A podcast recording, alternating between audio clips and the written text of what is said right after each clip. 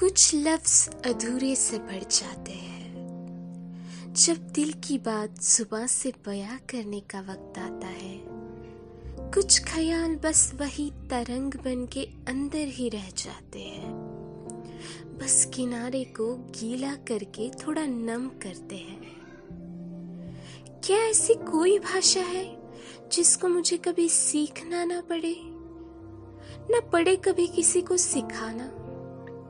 क्या ऐसी कोई भाषा है जो सब कुछ बयां करे और समझे?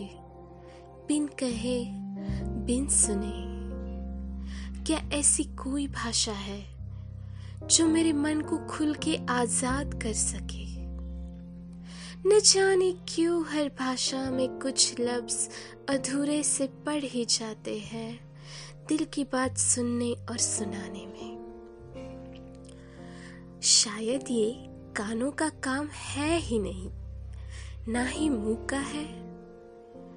क्या कहना है ही नहीं, कुछ ना ही सुनना है।